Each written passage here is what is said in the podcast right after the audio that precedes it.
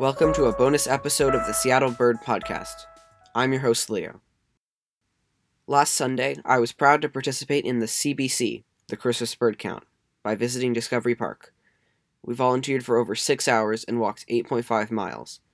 We saw 27 different bird species and over 250 individual birds.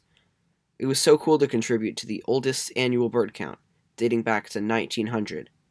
Last year, there were over 260 participants, including me, and I can only imagine that there were more this year. During the count, we recorded 43 American robins and two song sparrows, as well as 18 of the next episode's bird. It's still a secret. Some less common birds I saw were band-tailed pigeon, a pigeon native to Western America, peregrine falcon, a bird known for being very fast, Hutton's vireo.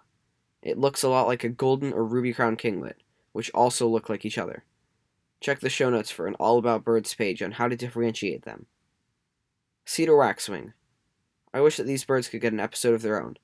They're so cool looking. Just check the show notes for some photos of them. Lincoln sparrow.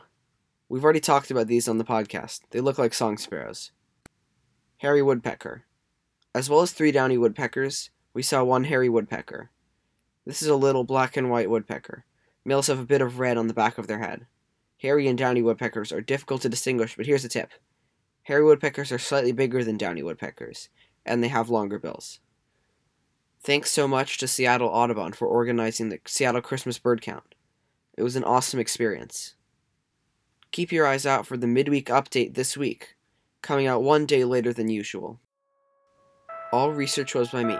Our sources for this episode are all about birds and the Seattle Audubon website. Theme song is by Felix. Until next time.